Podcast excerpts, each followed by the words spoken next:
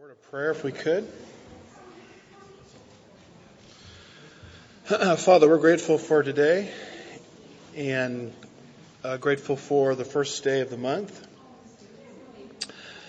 I do ask that you'll be with us during Sunday school hour and also communion service and the main service that follows and also the fellowship meal um, that we might leave here change people because of the ministry of your people, the ministry of your spirit, the ministry of your word. And Father, we're just going to take a couple of moments of silence um, individually so that we could um, do business with you and be prepared today to receive from your word.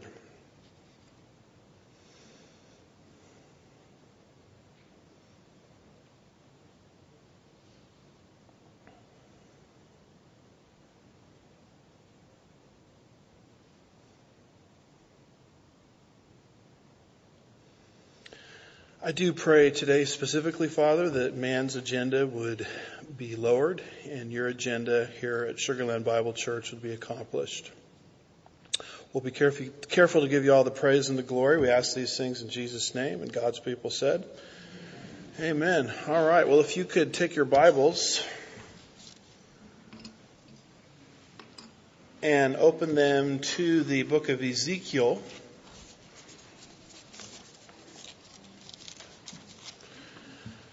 chapter 38 and verse 7. We are continuing our verse by verse study through Ezekiel 36 through 37 in a series entitled The Middle East Meltdown. And I'm thinking we better hurry up and finish this before the whole thing actually melts down. Uh, this is a series that actually we tried not to be newsy about it. It's just the news fits with the series, but we actually started this um, back in early January, first Sunday of January. So we've completed Ezekiel 36, which is a prophecy of the physical and spiritual restoration of Israel in the last days. And we've completed Ezekiel 37, which is an illustration of the content in Ezekiel 36. The vision of the valley of the dry bones and the vision of the two sticks, both in their different ways, trying to uh, illustrate what Ezekiel 36 is speaking of. And then the question becomes, well, what is the means that God is going to use to restore Israel to himself? I mean, we know that he's going to do it in the last days. That's the what question, but the, we often ask the how question. How will God do it? And that answer is given in chapters, really in chapter 38 and 39. It's here we learn of a northern invasion that will come against Israel in the last days and will put the nation in a position where she has no one to trust in other than God. She's going to be overwhelmed by this coalition that will come against her. And so we can take chapters 38 and 39 and divide it up into four parts verses 1 through 13, which we might finish today, which I can't guarantee, of course, is the invasion planned. And when you get into verses 1 through 13, you start to learn that there are two people planning the invasion, or two entities. The first one is God, who is actually, verses 1 through 9, taking this end time coalition of na- nations that hate Israel like hooks in the jaws and drawing them into the Middle East. And so that's described in verses 1 through 9. And then what you have in verses 10 through 13 are what the nations are thinking when they do this, when they perform this invasion. So they think they're doing their own will, but they're actually doing God's will. So we're still on verses 1 through 9 where we're dealing with God's intention.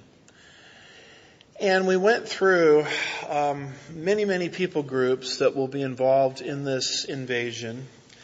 And I won't rename all of those for you, but you can go back into our archives and figure out why we think all of these names refer to specific nations that are basically in your newspapers all of the time.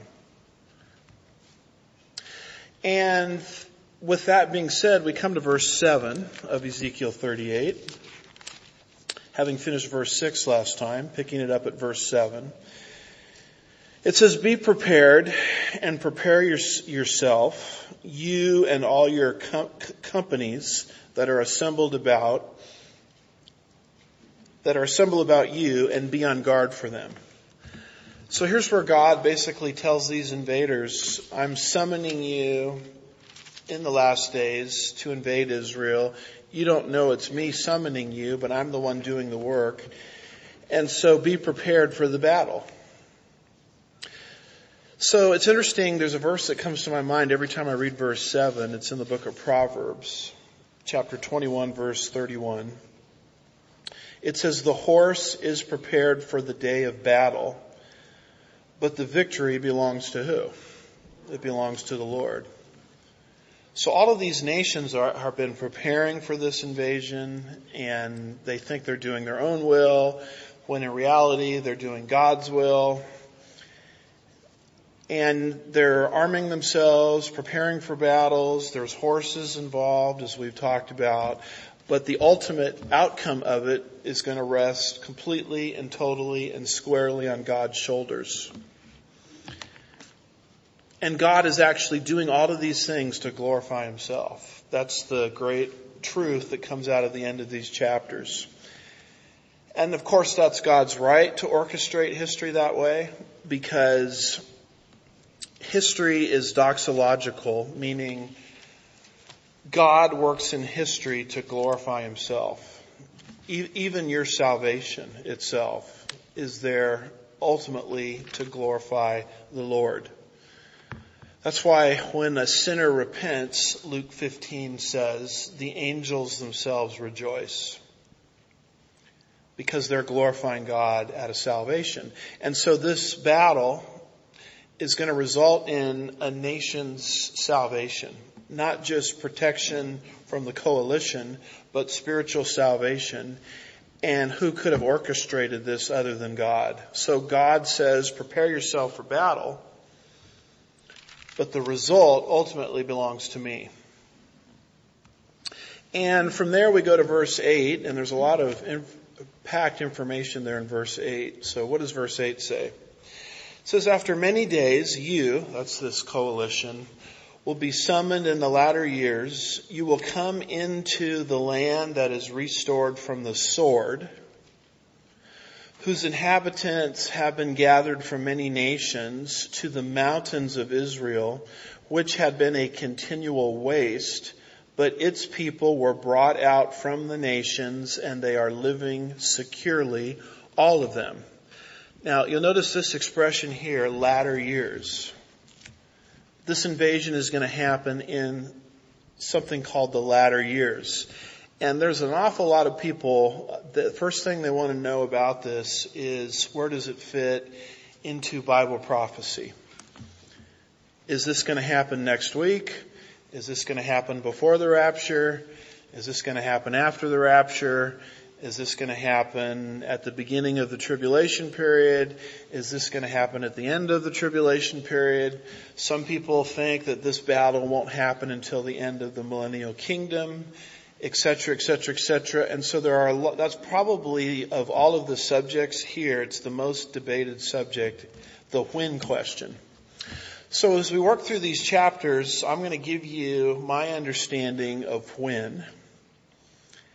I'm not going to give it to you all at once, but I just want you to pay attention to the clues. There's about six clues here as you work through these chapters that tell you when this is going to happen. And we just hit our first clue there, the latter times. So that puts that, this, this puts this into something that has never transpired yet. There's a group of people called the preterists And preterist means past, and they think this happened in the days of Esther, if you can believe that. They connect it with Esther chapter 9. And of course, there's no few problems, no small number of problems with that view. Not the least of which that the battle in Esther 9 was not an invasion of Israel because God's people in the book of Esther were outside of the borders of Israel. And this is very clear that it's an invasion against the nation of Israel. It even talks about the mountains of Israel. So we reject out of hand the preterist interpretation because that expression latter times, verse 8, puts this in events surrounding the second coming of Christ. More uh, clues to follow. It also says there about these invaders, you will come into the land, and it says against a people who were brought out from the nations. And this, of course, is speaking of the divine discipline that the nation of Israel went through beginning 40 years after the time of Christ. The nation of Israel is under what is called the Mosaic Law or the Mosaic Covenant. It is a covenant that God only made with Israel. He made this covenant with them at Mount Sinai. And in that covenant, there are the cycles of blessings and cursings. Deuteronomy 28 verses 1 through 14 are blessings for obedience. Deuteronomy 28 verse 15 through the end of the chapter, verse 68, are curses for disobedience. We, some call these the cycles of discipline, divine discipline. And when you study those curses, they sort of start to roll like a snowball. They get larger and larger and larger the more Israel stays in disobedience. And finally they reach a zenith, they reach a climax, they reach a height in which God says in Deuteronomy 28, I will actually kick you out of your own land by, a, and you, this will happen to you by a foreign power. So in that chapter, Deuteronomy 28 verses 49 and 50, it says, the Lord will bring a nation against you from afar, from the end of the earth, as the eagle swoops down, a nation whose language you will not understand. So that's a foreign power, obviously. A nation with a defiant attitude who will have no respect for the old nor show favor to the young. And this is what all of the Old Testament prophets as they're interjected at different times in Israel's history, are warning against. And as the great theologian Yogi Berra would say, it's deja vu all over again. Because this cycle of discipline that I'm describing here happened many times in Israel's history. Solomon's disobedience caused the kingdom to be divided between the north and the south, and God dealt with the Assyrians, excuse me, the northern kingdom through the Assyrians in 722 BC. He dealt with the remaining southern kingdom through the Babylonians, both examples where those kingdoms were pushed out of their land in 586 BC, and then during the uh, post-exilic time period during the Persian era, the nation of Israel came back into their land following the 70 year captivity. It was to that group about four centuries later that Jesus, their king, showed up, whom they rejected. And so it's deja vu all over again. God brought the cycles of discipline again, this time through Rome in the events of AD 70. But it's all predicted right there in Deuteronomy 28 through these cycles of discipline. And when Rome came against Israel in AD 70, that's the beginning of what we call the diaspora. Or the nation of Israel for about 2,000 years went into worldwide global dispersion. It was different than what happened at Babylon where they were confined to one geographical area. This time they went into the whole world. And that's what Ezekiel 38 verse 8 is talking about when it says, this invasion will occur after I have brought you out from the nations. So this is talking about after AD 70, after the subsequent dispersion or diaspora. And you have to see in this some divine sarcasm because what upset God more than anything else about his special nation, the nation of Israel, is that they really didn't want to be distinct and unique. They wanted to be just like everybody else. Right down to the selection of their first king that you could read about in 1 Samuel chapter 8. They wanted a king because everyone else had a king. We want to be like everybody else. Everybody else is idolatrous. We want to be idolatrous. Everyone else believes in polytheism. We, we want to believe in polytheism. And they, in the process, forgot why they exist. They existed to be separate. They existed to be unique.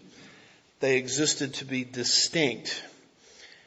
And God then has a sense of humor in this diaspora post AD 70. Oh, you want to be like everybody else? Then go join them. And so they were kicked out of their land into worldwide dispersion for 2,000 years where they suffered uh, incredibly. But God's sarcasm is if you're so impressed with the rest of the nations, then I'll just kick you out of your own nation and you can join them for 2,000 years.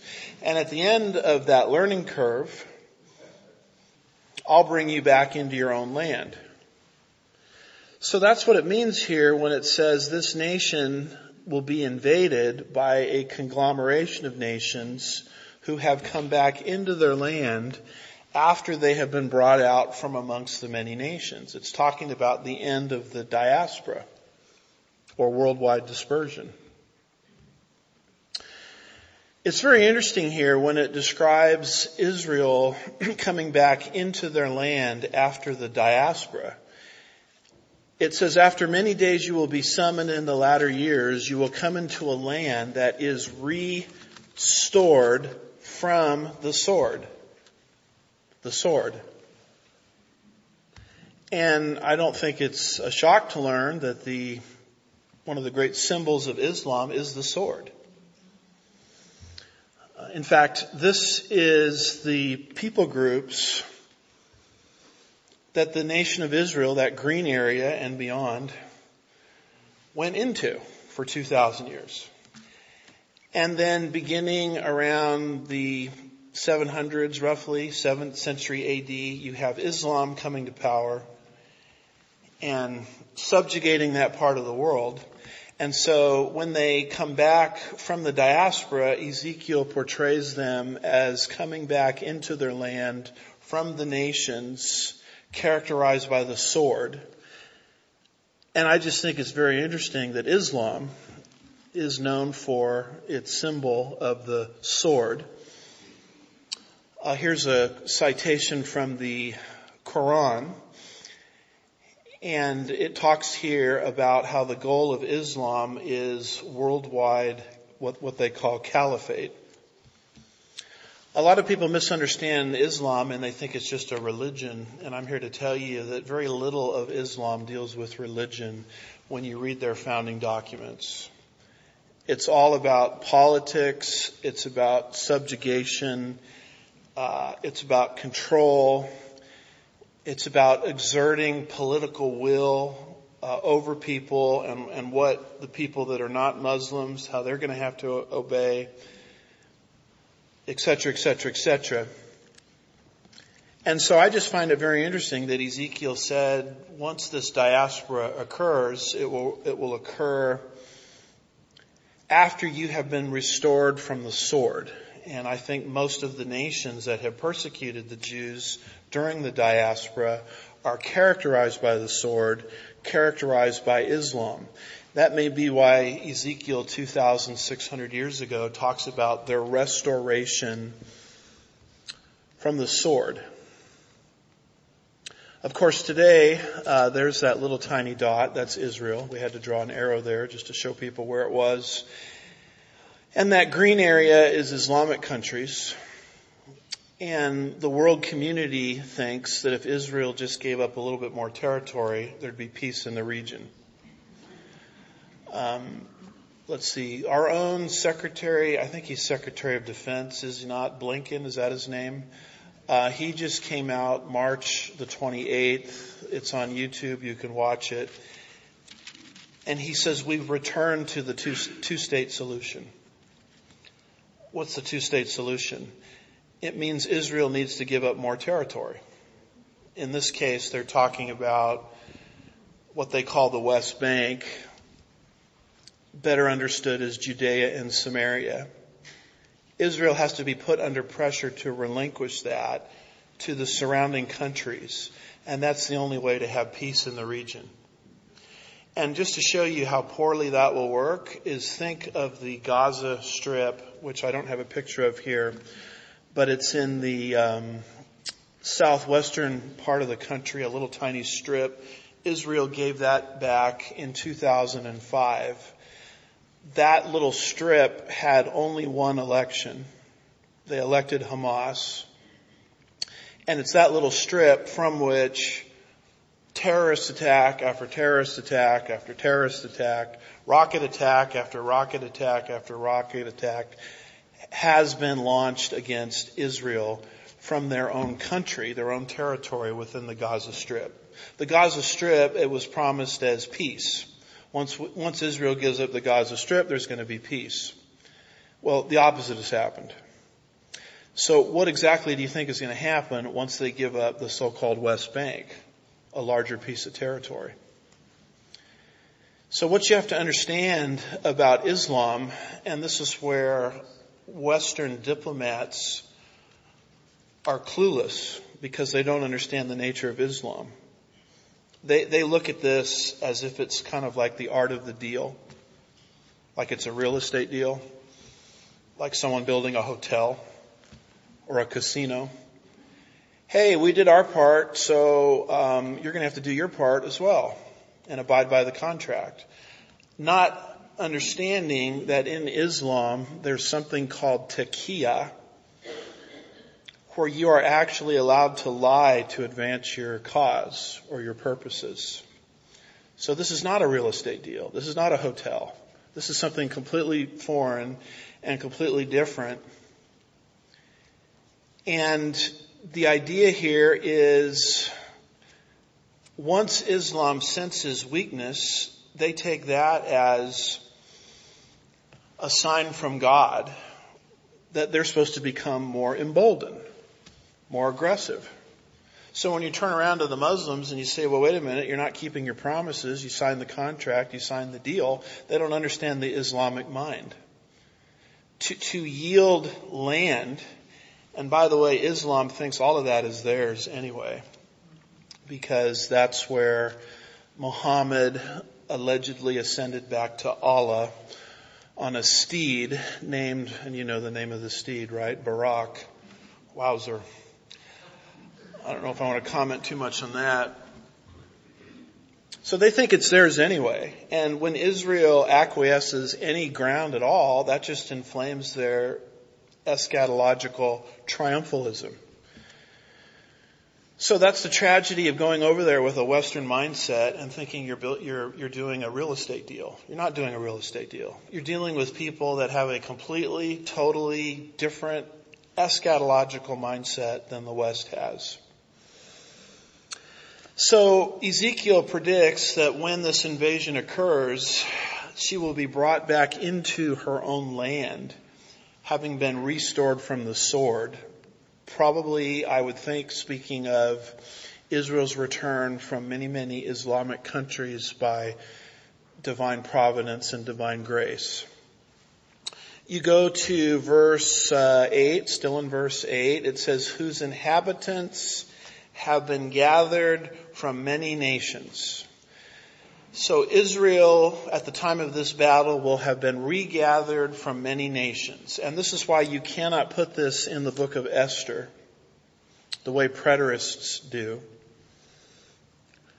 Because it's very clear here that the regathering will have taken place from many nations. Well, in the book of Esther, what was beginning to happen is the return from captivity. And the return from the Babylonian captivity wasn't from many nations. It was from one nation, Babylon, then taken over by the Persians. They were never dispersed into many nations in the time of the exile. So this has nothing to do with the return from the captivity it has nothing to do with the book of Esther. This is talking about something in the distant future that Ezekiel saw because he says when this invasion happens, Israel will have been spread out all over the world and will have been recycled from all over the world back into her own land. You cannot put this in some historical contexts the way preterists do. This is clearly talking about a futuristic end times invasion, whose inhabitants have been gathered from many nations to the mountains of Israel. And we've dealt with the mountains of Israel before in this series. I have to confess, I've been studying this since the late 1980s, and for whatever reason, this expression, mountains, has just skipped right over my head. I didn't understand it. I was reading it, but not understanding what it was saying. In chapter 39 verse 2, it says the same thing. I will turn you around. I will drive you on. Take you up from the remotest part of the north and bring you against the mountains of Israel. Then in verse 4 of Ezekiel 39, it says, You will fall on the mountains of Israel, you and your troops and the peoples who are with you. Now here's one of the things that we pointed out is prior to 1967, in what's called the Six Day War, where Israel won a war of self-defense called the Six Day War and got back within her territory the parts of Israel that the world community wants Israel to give up. Uh, Judea and Samaria, flippantly called the West Bank, prior to 1967, you really didn't have a lot of mountains in Israel. You had some, but post 1967, wow, look at them now. So Mark Hitchcock writes, according to Ezekiel 39 verse 2 and verse 4, Israel must possess the mountains of Israel when this invasion occurs. The famous Six Day War in 1967 helped set the stage for this to be fulfilled. Before the Six Day War, all the mountains, with the exception of a small strip of West Jerusalem, were in the hands of the Jordanian Arabs. Only in 1967 have the mountains of Israel been in Israel, thus setting the stage for the fulfillment of this prophecy. I was delighted to see Arnold Fruchtenbaum uh, say the exact same thing.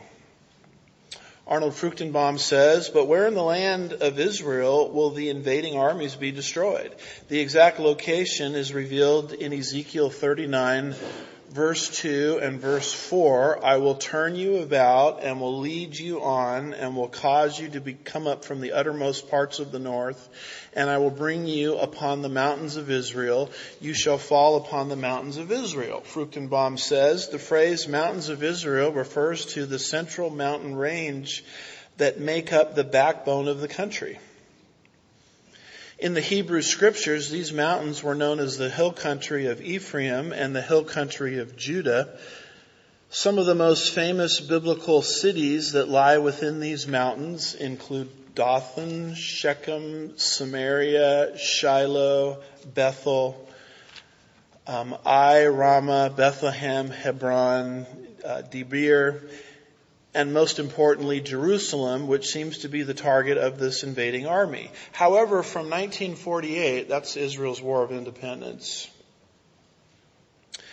until the 19, until the Six Day War in 1967, these mountains were not in Israel, but in Jordan. So what you're seeing here is a prophecy that's time sensitive.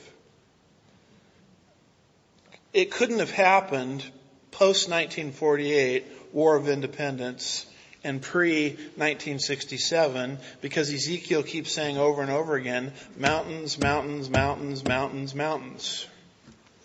And it's only post 1967 that you have mountains.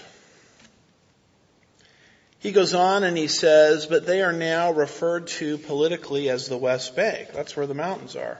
In 1948, Jordanian forces took over these mountains and annexed them as part of Jordan.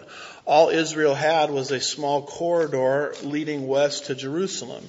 The border between Israel and Jordan ran down the foot of these mountains, then cut into the mountains, dividing Jerusalem. In two, and then went out again and continued along the foot of these mountains. Israel had maybe 5% or less of the mountains, while the rest belonged to Jordan. Only in 1967 have the mountains of Israel been in Israel.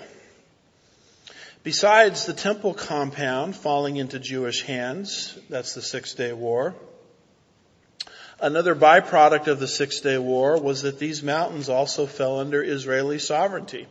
Therefore, not only could this prophecy not have been fulfilled before 1948, why couldn't it have been fulfilled between 1948? Because there was no nation of Israel to invade. Not only could this prophecy not have been fulfilled before 1948, but it also could not have been fulfilled before 1967. The mountains of Israel, the West Bank, are yet to have a very important and relevant role in Bible prophecy. As for the present state of Israel, they became part of Israel in 1967. This is yet another way the modern Jewish state fits within Bible prophecy. Close quote.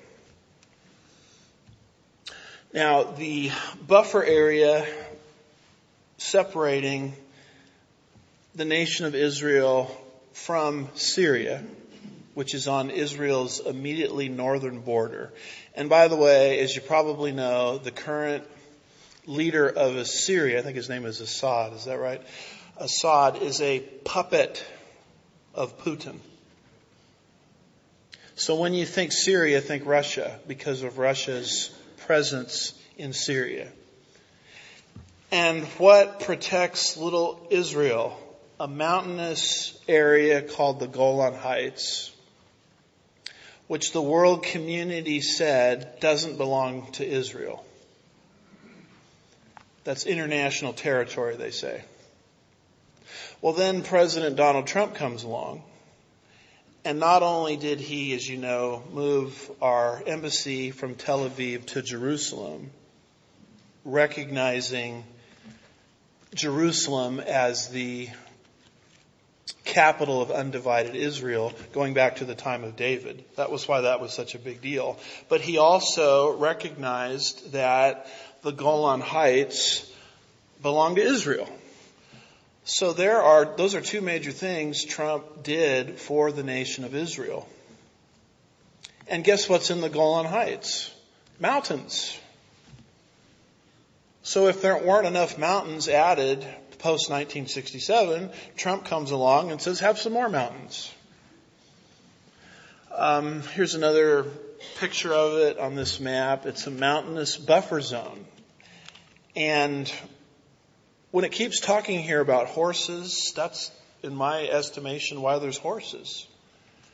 Uh, because horses travel well through those mountainous regions in an attack. Tanks and things like that don't. But we'll talk about that issue down the road. So what was my point? My point is simply this. God is doing all kinds of things in history. Right down to the fine details. To set the stage for this end time invasion right down to this expression, and I, I, don't know how many times I've read this chapter, but never fully dawned on me. The expression, these chapters, I should say, mountains. I mean, it says it over and over and over again. God is moving heaven and earth as we speak, so that the very specifics of His Word uh, can be fulfilled. We continue on in verse 8 and it says, after many days you will be summoned in the latter years. You will come into the land that is restored from the sword, whose inhabitants have been gathered from many nations to the mountains of Israel. Now look at this little clause here, which have been a continual waste. So God says when the Jews are out of the land, it will be a continual waste. When the Jews are in the land, and we'll see this a few verses down the road here, it will begin to prosper. So God has designed the nation of Israel to only be prosperous when his own people are in it. You'll see this prophecy as early as Leviticus 26 verse 43. Leviticus 26 is the parallel passage to Deuteronomy 28, giving the cycles of discipline blessings and cursings for the nation.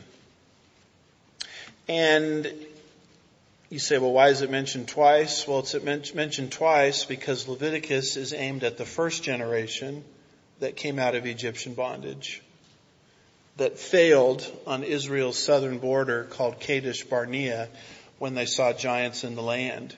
And God says, I'm finished with that generation. I'll work with your kids and 40 years later, after they had traveled through the Transjordan and were ready to enter the land of Israel on the plains of Moab, then God spoke a second time to that uh, second generation in the book of Deuteronomy. In fact, that's what the name Deuteronomy means, right? Deutero, second. Nomos, law. It's the same stuff, but it's given for the benefit of the second generation. It's just sort of repackaged for them. Which, by the way, is a pretty good outline for ministry. Not to get too far off into this, because most people think you're supposed to go out in ministry and reinvent everything. What you'll see in the book of Deuteronomy is not a reinvention. It's repackaged for their own unique context that second generation. But everything you read in the book of Deuteronomy has already been written in the book of Leviticus. So our pattern of ministry here at Sugarland Bible Church is not to just re- re- redo everything, maybe repackage a little bit for the current generation. But we're teaching the exact same stuff Bible churches, you know, have taught in prior generations. And in Leviticus 26 verse 43, it says, For the land will be abandoned by them and will make up for its Sabbaths while it is made desolate without them. One of the things that got them into trouble is they didn't respect, among other things, the fact that God said the land needs a rest or give the land a rest every seventh year. And they said, well, we're not going to do that. We're just going to do things our own way. And God says, fine, okay, then I'll kick you out of the land.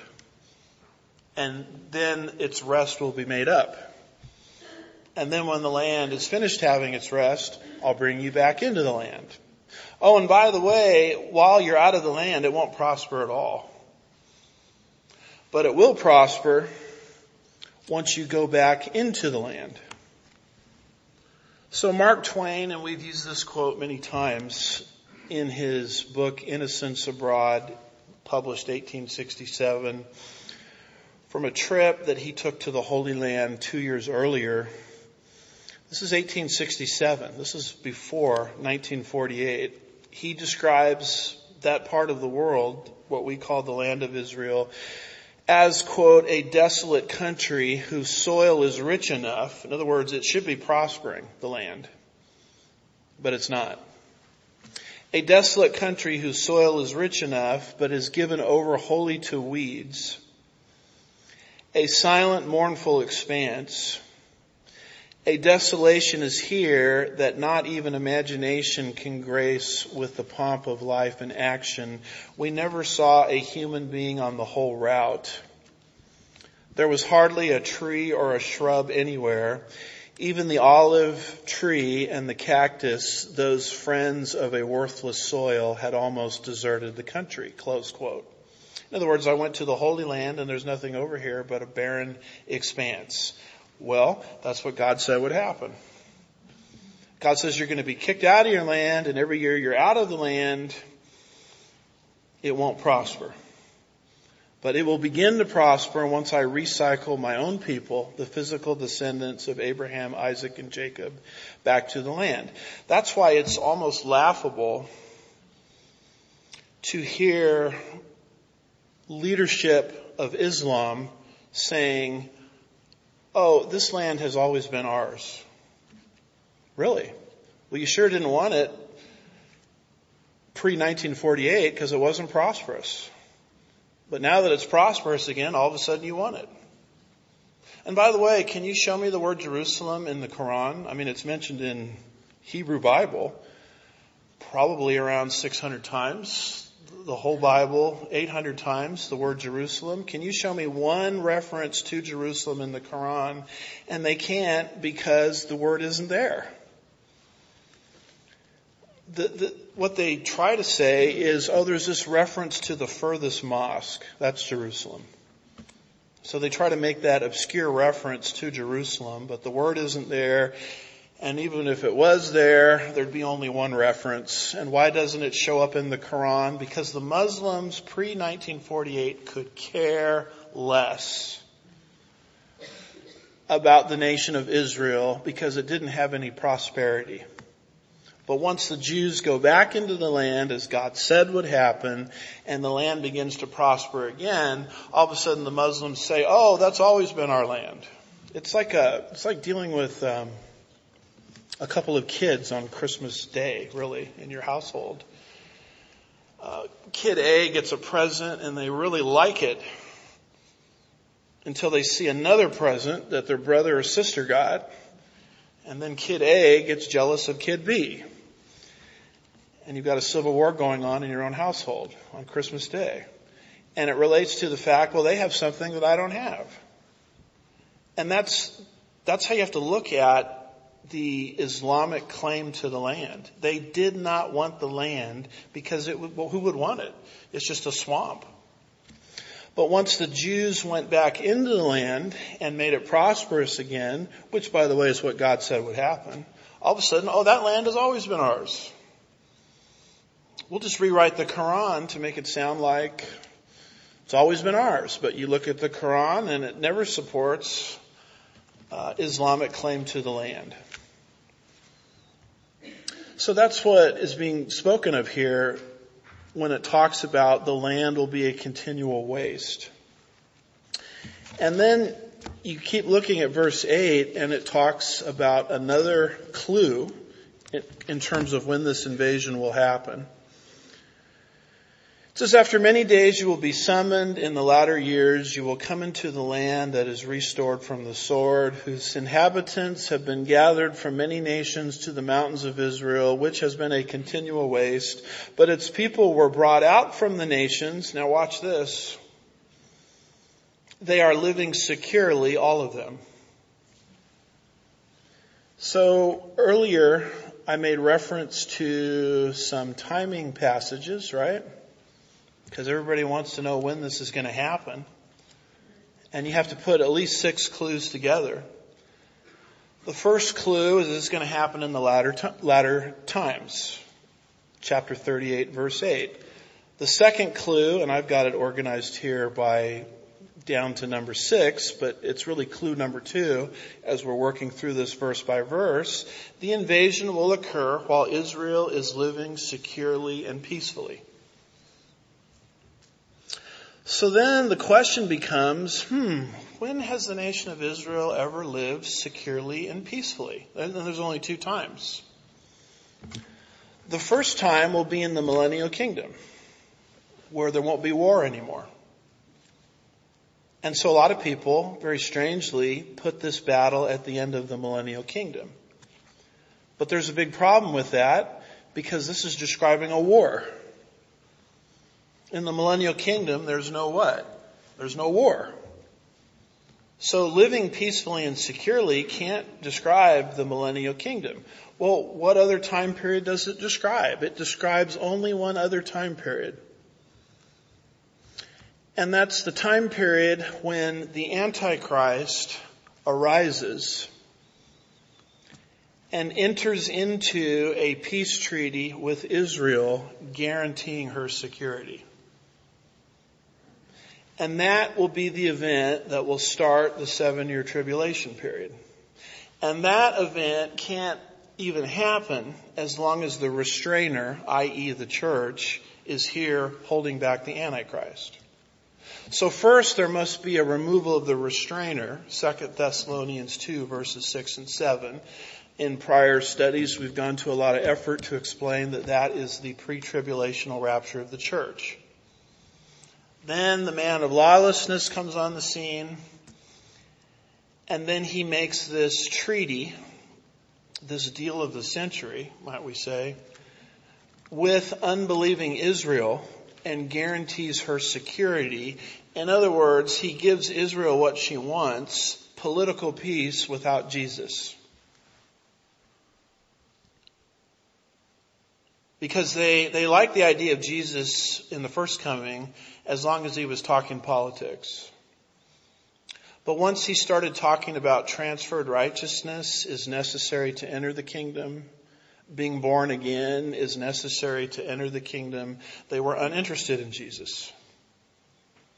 The Antichrist is going to come along and say, I'm going to give you what Jesus wasn't demanding. I will give you political peace and you don't have to worry about being born again. You don't have to worry about transferred righteousness. You don't have to worry about the Sermon on the Mount, which teaches that the kingdom is not just political, but spiritual in nature. Forget all that. I will give you what you're looking for. And the moment the Antichrist does that is the moment God's hand, which has been on the pause button of a prophecy called the 70 weeks prophecy, God's hand has been on the pause button for over 2,000 years. Because there's seven years left on that prophecy, is the moment God's finger moves to the start button, not start over, but restart button, if there's such a thing. And the final seven years of that prophecy start to tick. And it won't happen until the Antichrist enters into this peace treaty with Israel, and you can't even have an Antichrist coming until the church is removed via the rapture. Now this is all very important because everybody's saying Putin is the Antichrist and what just happened with the Ukraine is a fulfillment of prophecy and all, uh, at best what is happening is stage setting. We believe in that. But it's not the fulfillment of these eschatological events. So the Antichrist comes forward and he gives Israel what she wants, political peace. He, she even, he probably, I would think at this point, even allows Israel to rebuild her temple, which she wants to do right now, but can't because of the Islamic presence of the Dome of the Rock. So he brokers something that no human politician has ever been able to broker. And they love it. And they're under the sway of the Antichrist for three and a half years. And all hell may be breaking out all over the world, which it will be in the tribulation, but little Israel is secure. She's under the protective covenant of the Antichrist. That's what starts the seven year tribulation period. There's a parallel passage in Revelation 6, 1 and 2, describing the coming Antichrist. It says, with the first seal judgment, then I saw the Lamb broke one of the seven seals, and I heard one of the four living creatures saying with a loud voice of thunder, Come! And I looked, and behold, a white horse. Gee, isn't Jesus, Revelation 19, coming back on a white horse? Well, here's a guy trying to imitate Jesus. I looked and behold a white horse and he who sat on it, a bow and a crown was given to him and he went out to conquer. And we know that that rider on the white horse brings in temporal peace because when the next seal is opened, peace is taken from the earth. You can't have peace taken from the earth unless it's first established upon the earth. When he broke the second seal, I heard the second living creature say, come, and another red horse went out and to him who sat on it, and it was granted to take peace from the earth. How do you take peace from the earth unless the rider on the white horse, i.e. the Antichrist, established peace on the earth? And that men would slay one another and a great sword, wow, the sword keeps coming up here, uh, was given to him. So the Antichrist basically is what everybody wants. That's what they're all talking about at the Oscars when they're not beating each other up on stage. What they're all looking for is somebody to come on the scene and give them the political environment that they want without the prerequisites of Jesus Christ, which demand that you've got to be born spiritually and you've got to receive the transferred righteousness of God before his kingdom can come. So the Antichrist gives the world what they want. The Antichrist gives Israel what she wants and she is functioning at that point in a moment of peace. She is dwelling securely. I believe that this covenant is also um, spoken of in the book of Isaiah, chapter 28, verse 15 and verse 18, which says, Because you have said, we have made a covenant with death and a deal with Sheol. We have made a pact. Verse 18 says, your covenant with death will be canceled. Your pact with Sheol will not stand. So they have reached out to the Antichrist, the nation of Israel has at this point, thinking he's their Messiah, and they've just made a deal with the devil. Because they've made a deal with the man that Satan is empowering, a man that Satan ultimately, I think about midway through the tribulation period, is actually going to enter and possess. That's the guy they've made a deal with. And he's about to double cross you halfway through when he desecrates your temple. But at this point, they're all happy because we've got peace. The Middle East problem is fixed. The, the ability for us to rebuild our temple is fixed. And so as we continue to look at these timing clues, this occurs while Israel is living securely and peacefully. And as they're living securely and peacefully there, post rapture, post beginning of the seven year tribulation period, early on, God says, okay, it's time for the invasion. And as that invasion happens, war breaks out. So the peace that they thought they had serves out, serves to be, or proves to be temporary. So what you'll see in Ezekiel 38 is a transition from peace to war. Peace to war. And that becomes timing clue number two. When in the Bible is there a transition from peace to war? This is, can't be talking about the millennium because there's no war in the millennium. At least not until the end when Satan is un- released from his abyss, but that war is described so differently than Ezekiel 38 and 39. You can't make this into a millennial war. The only other time it fits is when Israel is enjoying relative peace. And the only time she will be enjoying relative peace is after the tribulation period starts, because what starts the tribulation period will be the Antichrist's treaty with her, which will guarantee her security which will end up being a deal with the devil because she just made a pact with hell itself. So peace to war. Peace to war. That's exactly what Revelation 6 verses 1 through 4 is talking about. Peace, the rider on the white horse, Revelation 6, 1 and 2, and then war, second seal. So people are very interested, where do you place this war? That's where I place it. I place the initial beginnings of this war commensurate with the opening of the second seal judgment. Because that's the only other place in the Bible that I know of where we've got peace with Israel and then a movement into war.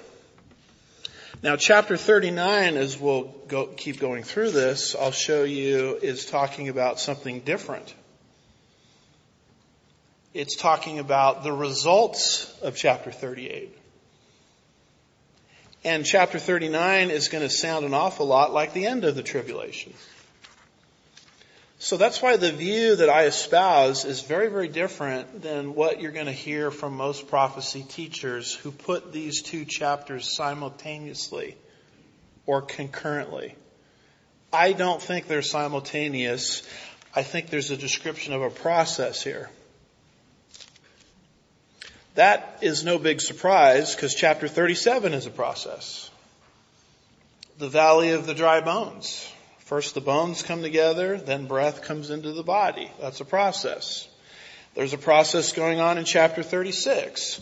First the nation comes into their land, then they're sprinkled by the Holy Spirit. That's a process. So if there's a process in chapter 36 and another process described in chapter 37, why can't I see a process in chapters 38 and 39? Chapter 38 is the beginning of the process. Chapter 39 is the end of the process.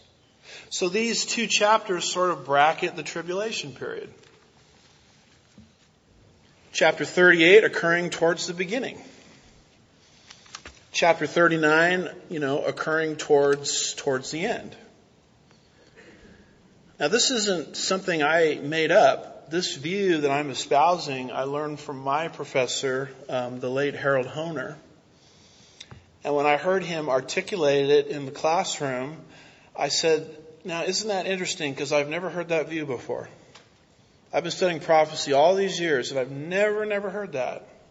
Because everybody is saying these two chapters occur simultaneously. They don't occur simultaneously, according to this view I'm espousing. They bracket the tribulation. Chapter 38 towards the beginning, chapter 39 towards the end, and that becomes another timing text or another timing clue. Now look at that. We finished verse 8. Now we get to do verse 9.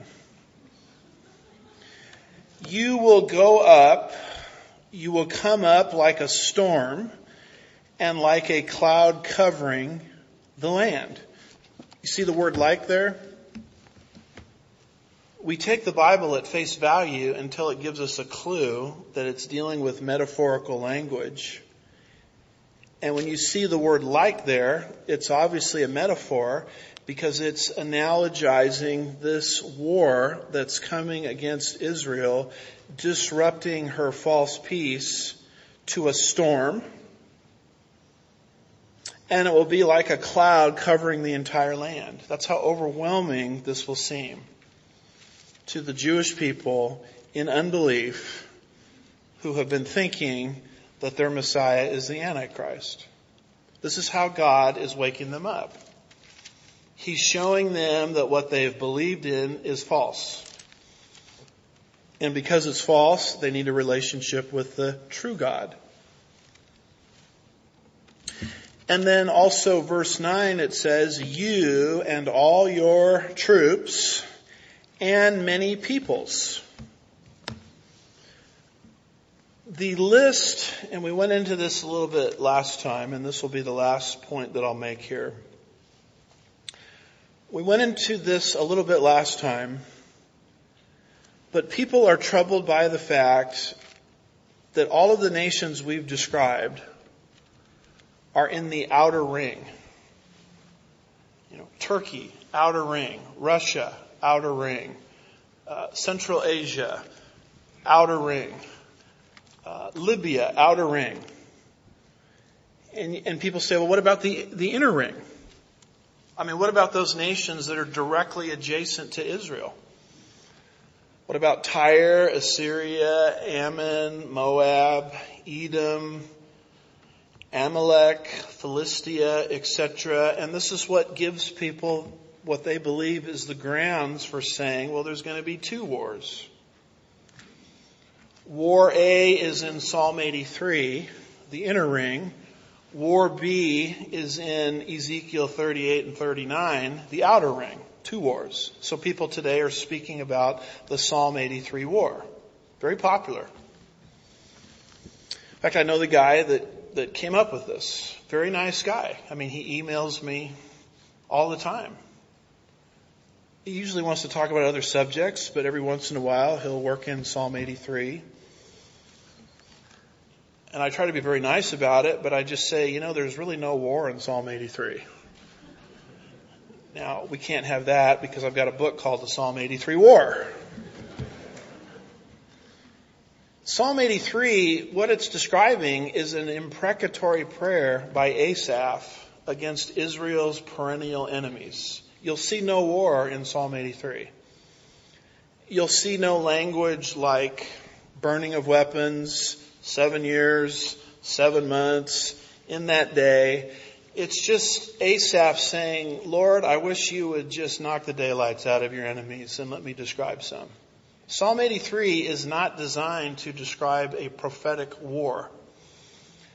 And I think as Christians give themselves to this Psalm 83 mindset, they're being distracted from the area of scripture that God wants us to pay attention to, which is Ezekiel 38 and 39. So when is this inner ring attack going to happen? Well, it's bound up there in the expression, many peoples or troops with you. In other words, the nations that God is describing in Ezekiel 38, 38 are not exhaustive. It would include other nations, including those within the inner ring. So the inner ring and the outer ring invade all at the same time. Commensurate with or beginning with seal judgment number two. After a brief season of peace, seal judgment number one. So there's no need here to develop multiple wars from passages that aren't even describing a war, but rather are being used in the genre of an imprecatory prayer. Ezekiel 38 and 39 is not an imprecatory prayer. It's a prophecy. Psalm 83 is not a prophecy. It's an imprecatory prayer.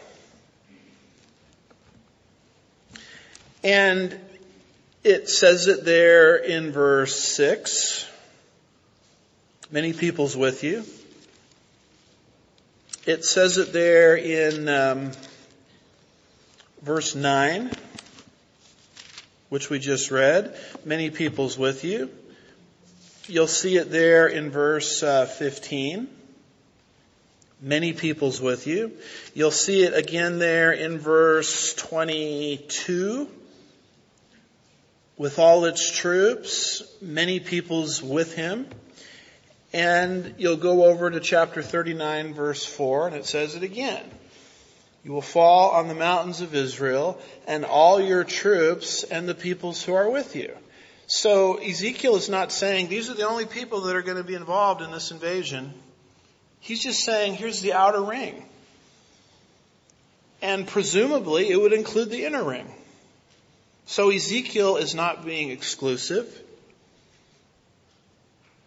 And so I, I have no um, need in my eschatological framework to develop an alternative war from a passage that's not even talking about a war.